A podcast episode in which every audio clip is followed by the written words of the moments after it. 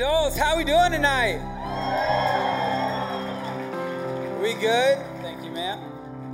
Guys, it's been a while, huh? Some of you are like, nope, I've never seen you before in my life.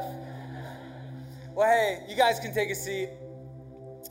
While you do that, shake a hand, give a hug, give a kiss, whatever's appropriate. We got security watching, so make sure it's appropriate. My name's Connor. I'm uh, one of the pastors here at YA. I also lead. Thank you. I also lead our incredible volunteers. Why don't you give it up more for the volunteers? All I'm saying is, if you're looking for a way to get plugged in, meet some incredible people, serve on an incredible team, you're missing out if you haven't signed up to serve in one of the areas we have available with our volunteers. And so, volunteers, we love you guys. I know I say this all the time, but I mean it. We genuinely couldn't do this without you. So, thank you so much for all the hard work you put in to make this thing happen. Hey, is it anybody's first time here at Young Adults tonight? Anybody's first time? We got one. No, I see a couple hands popping up all over the place. Hey, I wanted to take a minute and just say welcome um, here at Red Rocks and at Young Adults, you do not have to believe necessarily what we believe to belong, but we will unapologetically talk about Jesus Christ because we believe that He's the Lord of the universe. We believe that He's the only way to have a relationship with God, and we believe, uh, whether you're open to it or not, that He wants to have a relationship with you and show you how good He is and how kind He is and how much He cares about you and loves you. And so, if it's your first time here tonight, we want to say welcome. We hope that this feels like home to you. We are kicking off a new series, a mini series like on TV, like little mini series. We're kicking off a series on the Holy Spirit. How many people are pumped to hear about the Holy Spirit? Now, I know that for some of you that grew up in more of a conservative church tradition or background, when, when the person of the Holy Spirit gets brought up, there could be some baggage attached to that. There could be uh, somebody you know, or, or maybe when you hear the Holy Spirit, sort of the first couple things that come to mind are people who wave flags or run up and down the aisles. Maybe when you hear the Holy Spirit, you think about people that speak in some type of unknown heavenly language, or maybe when you hear about the Holy Spirit, you think of people that fall down on the floor and have to have little modesty blankets put over them. I get that. Or maybe you're in here and you grew up in a in more of a charismatic or Pentecostal background, and when you hear about the Holy Spirit, you've got some stuff that comes to mind. Maybe what comes to mind is people that wave flags, or people that run up and down the aisles, or speak in unknown languages, or fall on the floor and have modesty blankets. but I can assure you tonight that the Holy Spirit, He's not weird. He's supernatural, but He's not weird. The Holy Spirit is not weird. We can sometimes make the Holy Spirit weird, but He's not weird, but He's supernatural. And I believe that if God's church is going to thrive, and I believe that if God's church is going to continue to take ground, I believe that as us, the church of Jesus Christ, the body of Christ, is going to continue to move forward, is going to continue to take ground, is going to continue to reach lost and broken people with the most amazing message in the world, which is God is real. And He showed up and He came here because He loved you, and you can have a relationship with Him. If we're going to have a faith that has any ounce of power, I believe God's church now more than ever desperately needs a revelation on who the Holy Spirit is and why we need to be so dependent on Him.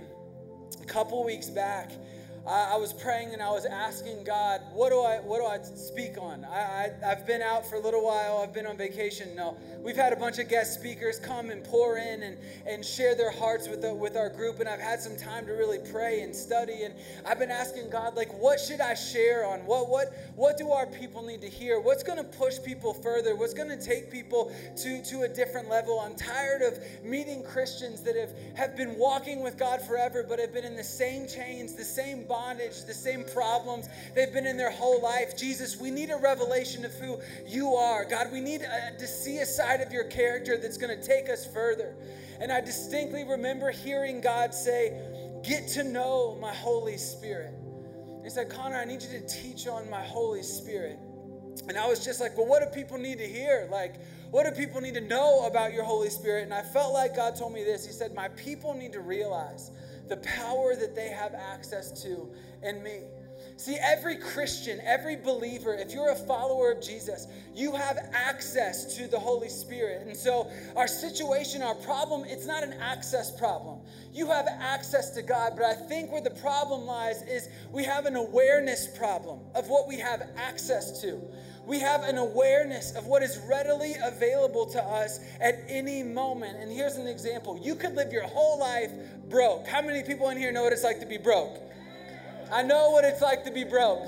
Still kind of broke, but whatever. Um, I know what it's like to be broke. You could spend your whole life broke, struggling to pay your bills, wondering where your next meal is going to come from. And out of nowhere, you could have access. Maybe somebody just gives you millions of dollars, an infinite amount of money in your bank account. And your bank account now has tons of zeros behind it. You have access to millions of dollars. But if you are not aware of what you have access to, you will spend your whole life stressing out about bills, living with anxiety, having a poverty mentality when the entire time you have access to infinite amount of money to take care of your problems. And we as the church, we don't have an access problem. We have an awareness problem of what we already have access to in the Holy Spirit. God with us. And I believe from the bottom of my heart that an awareness to what we already have available is what will lead us to operate in a greater level of power and freedom than we've ever known before because we have access to the greatest power in the known universe, the creator of the world, the one that hovered over the chaos of the sea when God spoke. He carried out the word of the Father and created everything. He created us, He breathed life into us. The Holy Spirit of God, God Himself, dwelling inside of us. And so tonight, I'm going to lay all my cards out on the table for you um, about what this series and what tonight is going to be about. My goal tonight is not to fully explain the Godship of the Holy Spirit and his role in the Trinity and how he is a separate but equal part of God and they operate as one unit. I think if anybody believes they can perfectly explain to you the Trinity, they have no idea what they're talking about. So that's not what I'm here to accomplish. I don't want to, I'm not able to fully explain who the Holy Spirit is or what he does or even how he operates. The Bible says that God's Spirit, he doesn't have a body. He, he's, he's everywhere at all times. He knows everything that's going on. Like, how do you even begin to like fully explain a God, a spirit like that?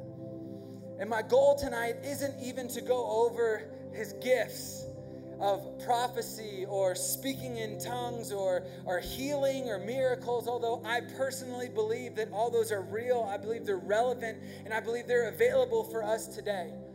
My goal is not to leave you guys with a, greater theology necessarily of the Holy Spirit, but here's my goal in laying this foundation of the Holy Spirit tonight is this that hopefully you go home and you want to get to know the Holy Spirit more that you go home and, and you don't just study the Holy Spirit, you don't just read about the Holy Spirit, but you talk to the Holy Spirit.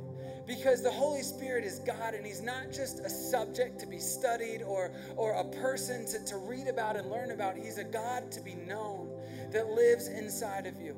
And so, my prayer is that after tonight, you get inspired to go out and just see and, and interact with and talk to this Holy Spirit who's the greatest gift God's given to His church. So, if you have your Bibles, we're going to jump in. Nice transition, right? Like, if you have your Bibles, open to John chapter 16. John 16, we're going to start in verse 5. If you don't have your Bible, steal one from the local Christian store or look up at the screen.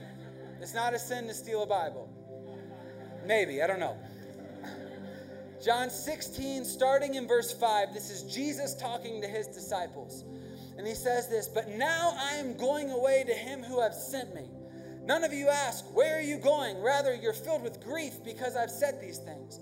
But very truly, I tell you, it's for your good that I'm going away. This is Jesus talking. Because unless I go away, the advocate will not come to you. But if I go, I will send him to you. And when he comes, he will prove the world to be in the wrong about sin and righteousness and judgment. About sin because people don't believe in me. About righteousness because I'm going to my Father where you can no longer see me. And about judgment because the prince of the world, the enemy, the devil, is now standing condemned. Jesus says, I have much more to say to you, more than I can even bear now, or more that you can bear now. But when he, the Spirit of truth, the Holy Spirit comes, he will guide you in all truth. He's not going to speak on his own, but he's going to speak only what he hears, and he will tell you what is yet to come. He will glorify me because it is from me that he will receive all that he will make known to you. All that belongs to the Father is mine. And that is why I say the Spirit will receive from me what he will then make known to you. Can we take a minute and pray? And then we're going to jump into this.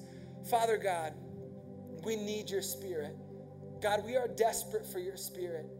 And as Jesus said, that it was better for him to leave.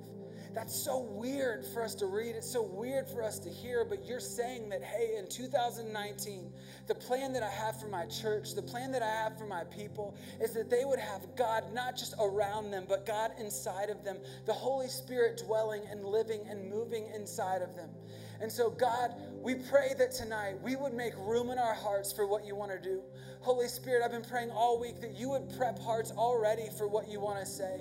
God, I pray that you use my broken and my flawed words to speak life, to speak encouragement, to speak truth about who you are and what you can do and what's available for your church.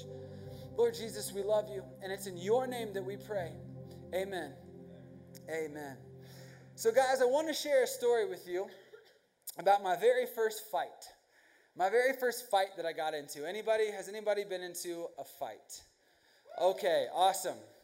Bunch of violent people in here. Um, growing up in high school, um, there were two distinct places that you would go if you wanted to fight. The first place was you would go to the parking lot of a public park that would back up to the tennis courts of the school. Now, the reason you would go there is because it was like a 30 second walk from the school, but it was technically off school property.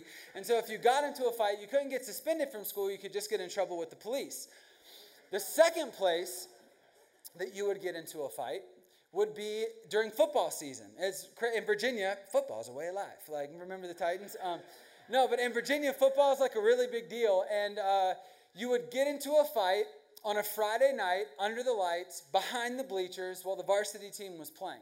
And now I played football, but as a freshman, I was on the freshman team, and freshmen played on Saturday mornings after the varsity team played Friday night. But you would have to go to the games and at least attend and, and dress in your you know school jacket or whatever, and be there to support the people that never cared about you, the the seniors. Um, and so, my very first fight, here's what happened. I was a freshman and I was dating a girl my age, and there was a senior who took a liking to her.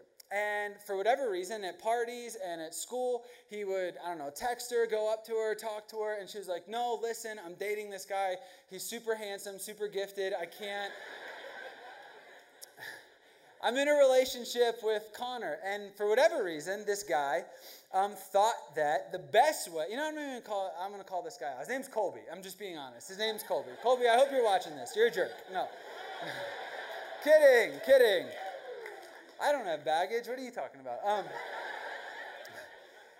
so this guy like thought that obviously the best way to settle this would be to threaten to beat me to a pulp because I'm dating a girl my age while he is about to graduate. So Who's the weird one? You know, like. So Colby is like, hey, it was like a Monday or a Tuesday. He's like, Friday night, behind the lights, behind the bleachers, under the lights, behind the bleachers, me and you, we're gonna fight over this girl. And what can you do as a freshman? Like, I was like, yeah, I'll be there. Even though inside I'm like dying. I'm like, oh my gosh, like, what is gonna happen to me? And so the week is progressing, and you know how high school is, like rumors get out, and like his his boys are like walking through the hallway, like, man, Friday, like you're done. And me and my little freshman friends are like, oh, you don't even know what's coming to you. And like, even though inside we're like, has anybody been in a fight? Like, no. All right, we'll figure this one out. So, so we set a date. Friday night, halftime of the football game is when all the fights normally happen. And Friday night comes. uh, you know, the second quarter is counting down, and I've got my crew with me, my boys, and I am like embracing this fight that's about to happen where I know for a matter of fact I'm going to lose because as a freshman, you're a child, and as a senior, you're a grown man. And so it's, it's like a kid fighting an adult. Like, but I go there, I'm like, I know that I can't like back down. I got to defend the honor of my girl that I don't even talk to anymore. That it like, you know, ninth grade relationships are like not even real, but like, I got to defend her honor. I got to be a man. I got to fight. And so I roll up with my crew, and there was this guy named Jim. Um, that's not his real name. I'm going to protect his name because he's a great guy. But um, so Jim was with me, and Jim had been in a handful of fights before. And Jim was like, hey, man, you got to do this, but if anything goes wrong, I got your back. And Jim had two older brothers. Um, and he was telling me this, but because I was so panicked and had so much adrenaline, it didn't process what he was saying. But Jim was like, hey, my brothers are in town. Now, his brothers were about a year or two out of high school. And I don't know the right way to say this, but his brothers, they lived in D.C. They were visiting to watch uh, Jim and I. Did I say his real name? I feel like I just slipped up and said his real name. They were here to watch Jim and I play our Saturday morning football game. And Jim's brothers were um, undercover. Uh, how can I say this? Medical practitioners on the street that the cops were not too fond of being medical practitioners. And they also really thrived in community on the street that cops were not too fond of. These are his brothers. But I'm like, I like heard it and I was like, okay, glad your brothers are here. Like, great, you know? And so I'm walking up, I walk up this little hill, I get behind the bleachers, and just like, you know, in high school, or maybe this isn't your high school, but everybody was like circled up, and Colby was with his friends, and they were like hyping him up. And I don't know why, but literally I can close my eyes, and I distinctly remember this. I remember Colby, like, he was like looking at me like this, and just like walking back and forth. And he was like saying every name in the book to me. He was like cussing at me, like saying everything. And I'm like standing there with my friends, and I'm like, okay, yeah. Inside, I'm like dying. I'm just like, oh, this is gonna suck, but like, whatever, I gotta do it. And my plan was to go in there, to like charge, and just close my eyes and swing as hard as I can, and just see what happens. You know, like maybe I land and I look awesome, 99% chance that I'm like just gonna get the crap beat out of me. And so, I like, I'm standing there, like people are circling in, you know, he's like calling me out, and I, and I like step up and I'm just like, all right, like here we go, like here goes nothing. Like I gotta act cool in front of my friends. And he says something. I can't even remember what he says. He says something that triggers my friend Jim and his two brothers. So much so that as I take a step forward, I'm grabbed and thrown backward by my friends. And, and the two medical pharmacists that run the streets start to beat the living crap out of this guy for me. And all of his friends just scatter and like run for the hills. And I win my very first fight without ever throwing a punch. I won my very first fight without ever lifting a finger. I actually moved backwards and won my very first fight.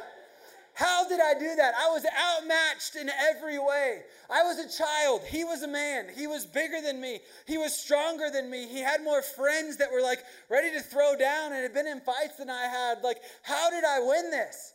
I, I, I shouldn't have won it, but I had access to a power that I was not aware of in Jim's older brothers.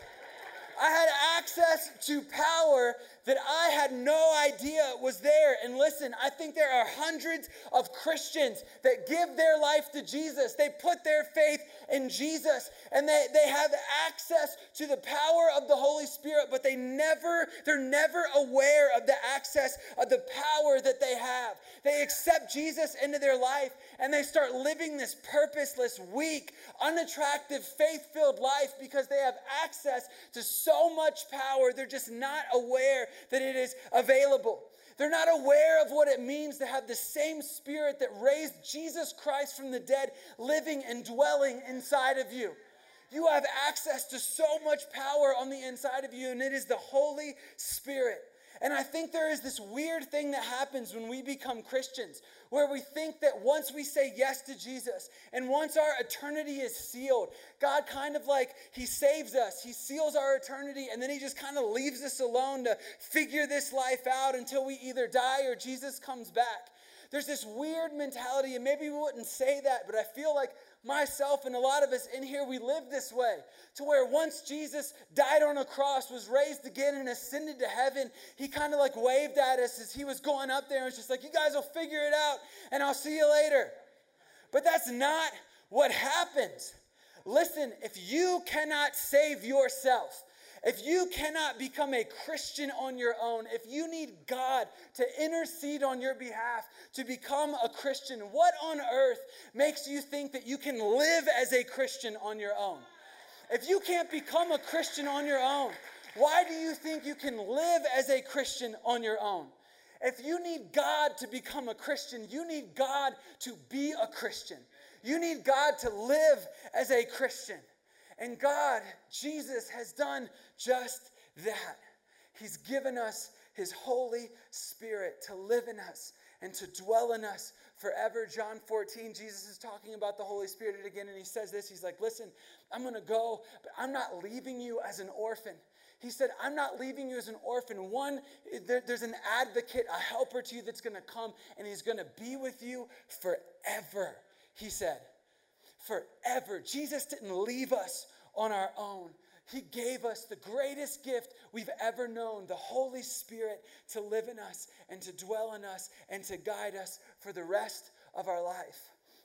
So, I have a few quick thoughts on the Holy Spirit before we go back into worship and just have a moment to seek God. A few quick thoughts on the Holy Spirit based out of John 16. John 16, 7, it says this. I'm going to read it again. Jesus is talking, and he says, Nevertheless, I tell you the truth.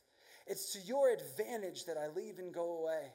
For if I don't go away, the Helper, he won't come to you. But if I go, I will send him to you. And my first thought on the Holy Spirit is simply this we desperately need the Holy Spirit. We desperately need the Holy Spirit in our life. Jesus said it is better for us, it is actually to our advantage that He goes. So that, that wasn't like the end of the sentence. He says, so the Holy Spirit can come. Not so I go so so you can figure it out and prove to me that you love me and prove to me that, that, that you're a Christian. I'm not leaving so that you can figure this out on your own. He said, I'm leaving so the Holy Spirit can come. Jesus says we need the Holy Spirit. If, and if it's better for Jesus not to be here, if Jesus says it's better for me not to be here so that you can have the Holy Spirit, how desperately do we need the Holy Spirit? Think about that. Like, doesn't that statement sound backwards? It's better for Jesus not to be here. Like, how many of us, if we're just having an honest moment, how many of us have ever had the thought, how much easier would life be if Jesus was here? Right?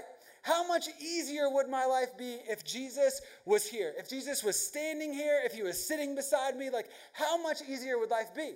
I got a question. Hey, Jesus, what's the answer?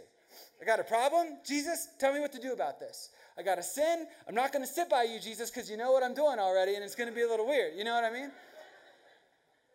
But haven't we had that thought? Like, I would be such a better Christian. I'd be such a better person. I wouldn't struggle with these things if Jesus was here. Like, man, Peter, you had it easy. Like, Jesus was there and you kept on messing up. Like, you walked on water and then you fell. Like, with Jesus, like, you denied Jesus and Jesus was here. Like, if I had Jesus here, my life would be incredible. But isn't it weird that Jesus would actually disagree with you in that statement? Isn't it crazy? That Jesus would disagree with the fact that it'd be better for him to be here right now than for us to have the Holy Spirit. Jesus said, I need to go so that what? Something better for you, something more ad- advantageous to you can come. The Holy Spirit. If Jesus puts this much weight and significance on the importance of believers to be aware and active in communing with the Holy Spirit, shouldn't we? If Jesus put so much weight and so much significance on that it's better for us to have the Holy Spirit, shouldn't we put an equal amount of significance on what it means as Christians to have the Holy Spirit? Why would Jesus say something like this? Why, why would he say that it's better for us to have the Holy Spirit? I was reading a commentary and I thought that it'd be better for me to just read the passage than try to like make it my own. And it said this it said, While Jesus was on this earth, All the activities of God revolved around one man in one given place at one time. The miracles, the healing, and the power of God were available through Jesus Christ, God Himself manifest in the flesh. But for Jesus to leave and the Holy Spirit to come meant that the activities of God renewing a saving and broken humanity could now revolve around anyone who placed their faith in Jesus Christ and had the active and alive Spirit of the living God living inside of them. While Jesus was here, if I had a question and you had a question and you had a question, we'd have to get a plane ticket, fly over to Israel, and find Jesus and talk to Jesus. If Jesus was here, we would have to find Jesus. That's why there were so many crowds gathered around Jesus because God was operating through Jesus, one man at a specific place and a specific time. But now that Jesus has gone, his spirit has come, and the activities of God now operate in me, and they operate in you, and they operate in any person that accepts Jesus into their life. God's activity can spread from Israel to Judea to America to Colorado Colorado to Denver, like God's working can move through the people in whom the Spirit of God dwells. The Holy Spirit, and we have access to this Spirit 24 7, 365. John 14 says he's a gift to us forever, the Bible says. Forever. He will never leave you, He will never forsake you, He will always be there, and He lives inside of you. If Jesus said, we need the Holy Spirit, it's better for us to have the Holy Spirit than how desperately, how desperately do we need to understand and have a relationship with the Holy Spirit living inside of us. My second point, or just, or just I guess like observation from John 16 on the Holy Spirit is this the Holy Spirit is our guide. The Holy Spirit is our guide. John 16, 13 says this. It says, But when He, the Spirit of truth, comes, he will guide you into all truth. He will not speak on his own. He will not speak only what he hears, or he will speak only what he hears, and he will tell you what is yet to come. The Holy Spirit is our guide in life. He is God's personal presence, God Himself living and dwelling in our hearts. It's like I said earlier if you need God to become a Christian, then you need God to be a Christian. If you need God to become a Christian, you need God to live as a Christian. Listen, the Spirit uh, uh, of Jesus, the Holy Spirit, is the Spirit of a shepherd of a guide. The Bible said that Jesus was a shepherd, not vocationally. He wasn't literally a shepherd, but it was saying that he was a shepherd of people. When Jesus came, he shepherded his disciples. He shepherded anybody that would come to him. And, and, and in, uh, I want to say it's First Corinthians, Paul calls the Holy Spirit the Spirit of Christ. And if Jesus was a shepherd, then the Holy Spirit is the Spirit of a shepherd. He's the Spirit of a guide, and he's here to guide us through life. Listen, Jesus did not expect you to be able to be a Christian on your own. Jesus did not expect you. He knew how messed up we were. He knew how much we were going to struggle. He knew all the things we were going to come against in life. Jesus did not expect you to be able to be a Christian on your own. Jesus did not expect you to be able to resist temptation on your own. Jesus did not expect you to be able to say no to sin on your own. Jesus didn't expect you to be able to open your Bible and read it and understand God's will for your life on your own. And thank goodness Jesus did not leave us on our own, but He gave us the Holy Spirit to guide us and show us what it means and what it's like to live a life of godliness and to follow after Jesus. The Holy Spirit is our guide. In John 16, he says he's our guide to the truth of God. He said he'll lead us in all truth. He's our guide, he's our guide to the truth of God for our life, for the will of God for our life, and for the purpose and the future of God for our life. The Holy Spirit is a guide to us. The only problem is when we stop treating the Holy Spirit like a guide and we start treating the Holy Spirit like a doctor. When we start treat, when we stop treating the Holy Spirit like a guide, but we start treating the Holy Spirit like a doctor. Because here's what happens with the doctor. With the doctor, maybe it's an ER surgeon or maybe it's a family practitioner. You only go see the doctor when something's wrong, right? You only go see the doctor when you need a checkup. You might visit the doctor once, maybe twice a year. But Jesus didn't say, I'm sending you a doctor Jesus didn't say, I'm sending you a spiritual practitioner, a soul practitioner. Jesus didn't say, I'm going to send you somebody that you can go to and check up on when things are bad, but once things are good, you're on your own now. He didn't say, I'm leaving you with a doctor. He said, I'm leaving you with a helper. I'm leaving you with a helper that will be in you and live in you forever, a helper who is here to guide you. But what is a guide? Like, what does a guide do? What is a guide? A guide is somebody who has been there before and knows how to get you to where you're trying to go. A guide is somebody who knows the destination and they know the best way to get to that destination. The only problem is, or that's why in John 16 he says, I will guide you in all the things to come.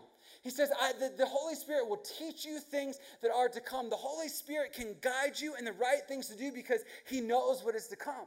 The Holy Spirit is God. He was there from creation. He'll be there at the end. He knows every breath, every decision, every outcome of every choice you'll ever make in your life. And He's there to guide you in the way that is best for you, the way that will lead you into godliness.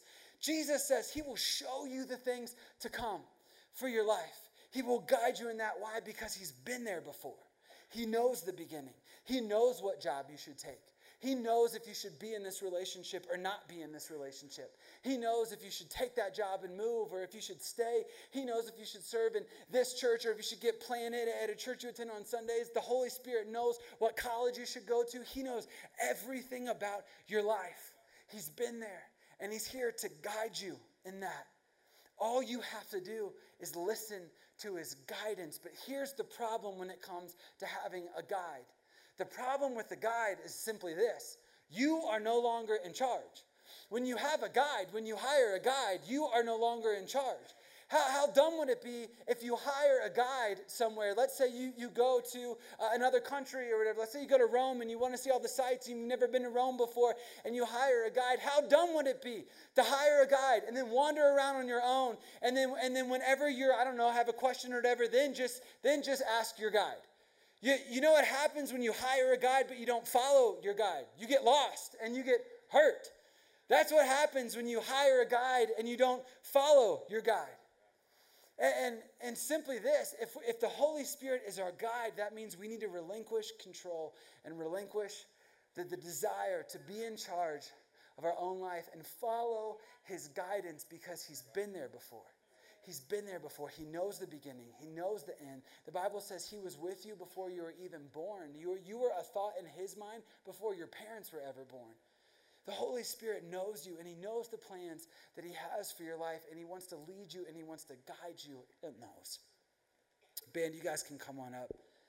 My wife and I had the opportunity um, a couple years ago to go to Africa. We got to go to Rwanda and we got to go to Kenya. And I'll just tell you straight up, I feel like I'm Rwandan in spirit. Like my wife and I, my wife and I love Africa. We love Africa, specifically Rwanda. And, and in Rwanda, it's amazing to see a country that has physically felt the effects of the darkest and the most evil that human nature can cause. And at the same time, I've never been to a place that has so much hope, so much purpose, so much sense of the Holy Spirit. That there, there's this weird, I don't want to say revival, but there's just this, this infectious faith that, that is just surrounding the people of Rwanda. And Aaron and I got to go to Rwanda to visit um, this place called Hope Haven. Um, it's one of the places that Red Rock sponsors. It's an incredible, incredible community that takes kids in poverty, puts them through school. And I didn't even mean to do this, but plug for Hope Haven. Like the kids that go there um, are in like the upper one percentile of like almost like all the surrounding African nations. Like they're little geniuses, and then they're gonna like change the world. So we went to Hope Haven and we got to see that. And then we went to a bunch of these Compassion International sites. And then afterwards, we went to Kenya for a safari. And I was so pumped for the safari. It is like Lion King, but in real life. Like, for real. And so we get to this place. It's incredible. It's beautiful. We're staying in these awesome like tents, and there's this giant like I, I, Toyota Discovery or like Land Cruiser or something like that, and it's like three or four like rows, and it's got like this canopy, but the sides are like open. Like you are like you and the animal. Like the sides are like open. And, and how dumb would it be for me and Aaron to land in Kenya, to be out in like the Sahara or whatever, and then to just hop in the Land Cruiser and start driving ourselves around. We would have no idea what we're looking for. We've never been there before. We have no idea like where we're going or what we're trying to accomplish. But you know what we got to do? We got to sit in the Land Cruiser with a little blanket over our lap and we got to have this incredible girl who, who was uh, Kenyan sit in the car and drive us around and show us. We got to see lions, like real adult grown lions, like just chilling and like laying there. I got to see elephants and, and gazelles and, and monkeys and rhinos and alligators. Like they all live together, like just like the Lion King. It's like real. Like it's. The only reason I got to see any of that is because I had a guide who had been there before, who knew where things were, who knew how to take us, who knew how to keep us safe, who knew where we needed to go and where we needed to turn and what not to do and what to do. We had a guide. Christian, you have access to the guide that formed the universe. You have access to the guide that knit our universe together, who knows all the molecular structure of whatever and, and breathed life and, and nothing existed and then He was there and it existed. We have the guide that created everything living inside of us. The Holy Spirit is in us. Jesus has not left us alone. He has given us a helper, an advocate, a comforter, a guide who is there and will be with us every step of the way, not just in bad times, but will show us how to live life minute by minute, day by day, week by week into the fullness of what God has available to us. The Holy Spirit is our guide, and He's available right here right now, if you are a Christian in this room, you have access to the Holy Spirit. My, my only hope was to make you aware of what you actually have access to tonight. My final point, real quick as I close, is this the Holy Spirit always points us to Jesus. The Holy Spirit always points us to Jesus. John chapter 16, verse 14, it says this Jesus is talking about the Holy Spirit. He says, The Holy Spirit, He will glorify me because it is from me that he will receive what he will make known to you. Jesus says it is our advantage that we have the Holy Spirit. He said the Holy Spirit is our guide, our active, alive, present guide in this life. And the Holy Spirit, he says, will always lead you back to Jesus. He will always lead you back to what Jesus did on the cross. He will always lead you back to the grace of Jesus. He will always lead you back to the words of Jesus. He will always lead you back to the empty tomb of Jesus. He will always lead you back to the lordship of Jesus, to the kingship of Jesus, to the salvation of Jesus. The Holy Spirit will always lead you to Jesus. Would you stand with me as we close? I believe that there's some of you in here tonight Maybe you've had a rough week. Maybe it's been a rough month. Maybe it's been a rough year. I believe that there are some of you in here tonight. Maybe you walked in here and this week you've fallen back into temptation. Maybe there's been something you've been struggling with your whole life and you felt like you finally got this thing under control, but but you've fallen back. Can you just tonight as we worship, would you allow the Holy Spirit to lead you back to Jesus? Would you allow the Holy Spirit, would you listen to what the Holy Spirit is going to speak to you? Because He's going to speak to you words of faith. He's going to speak to you words of comfort. He's going to encourage you when you're broken. He's going to remind you that God is for you and not against you. He's going to remind you that it's God's kindness that leads you to repentance, not His wrath, not His anger, but that God loves you. He will always love you. He'll never give up on you. Romans says that there's not angels or demons or heaven or hell that can separate you from the grace of God that's in Jesus Christ. If that's anybody in here, would you raise your hand? I want to pray for you. If you came in here tonight and you're like, listen, I need the Holy Spirit. I, am a Christian. I believe I have access to the Holy Spirit, but I need some awareness. I need the Spirit to break some chains. Come on, keep on raising your hand if that's you. I need the Spirit to move in my life. I need the Holy Spirit to fill me up like He's never filled me before. I need the Holy Spirit's presence to be in my life, to guide me, to show me things that I need to know in my life. I'm going to pray for you in a minute. You can put your hands down. I believe that the Holy Spirit's going to respond to you. I believe that if you lifted your hands, the Holy Spirit's going to whisper to your heart. I believe that God's going to silence the noise and you're going to listen to the voice of the Holy Spirit and He's going to guide you and tell you what to do. He's going to lavish you with God's love and He's going to encourage you. Maybe you're in here tonight and you don't know Jesus. You have no idea who this Holy Spirit person is. But maybe you're in here tonight and you're like, man, I'm going to be honest, it would be awesome to have a guide in life that knows everything. It would be awesome to have somebody that can coach me through life, that can encourage me through life. I believe right now, like I genuinely believe in my heart, there might just be one person, but I believe there is somebody in this room or on the internet under the sound of my voice. There is somebody in this room that your heart is just beating inside of you and you feel like you just you're just wrestling and maybe you don't have the words, maybe you couldn't even begin to put vocabulary to what you feel like is happening in your heart. Can I tell you right now that is the Holy Spirit of God calling you home.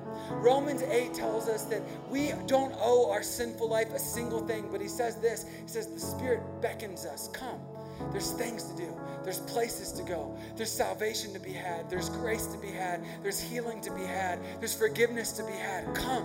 The Holy Spirit is saying, Come. And all you have to do in this moment is open up your heart to God and say, Jesus, I accept what you did for me.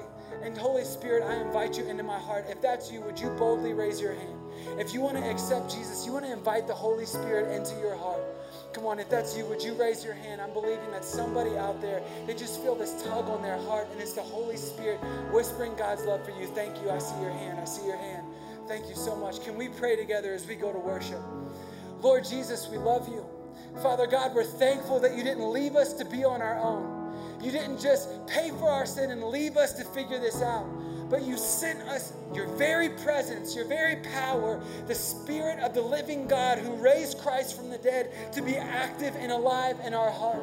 And so, God, I pray right now as we worship that your Holy Spirit, Spirit begin to speak life over people's situations. God, would your Spirit prophesy what could be in this room, what could be in these people's lives? If there's anybody in here that is broken or hurting, Holy Spirit, would you call them to the vision and the life that you have for them? Would you fill them with purpose? And Holy Spirit, for the people whose hearts you are knocking on for the very first time, I pray that as they believe in their heart and confess Jesus with their mouth, you would make your home in them. I just believe in all of my heart that somebody in here tonight is walking out a different person that will not even be able to recognize the person that they were before they stepped into this room. Oh, Jesus, we love you. Father God, we love you. Holy Spirit, have your way in, in this place. Minister to us as we worship you. It's in your name we pray, Jesus. Amen and amen.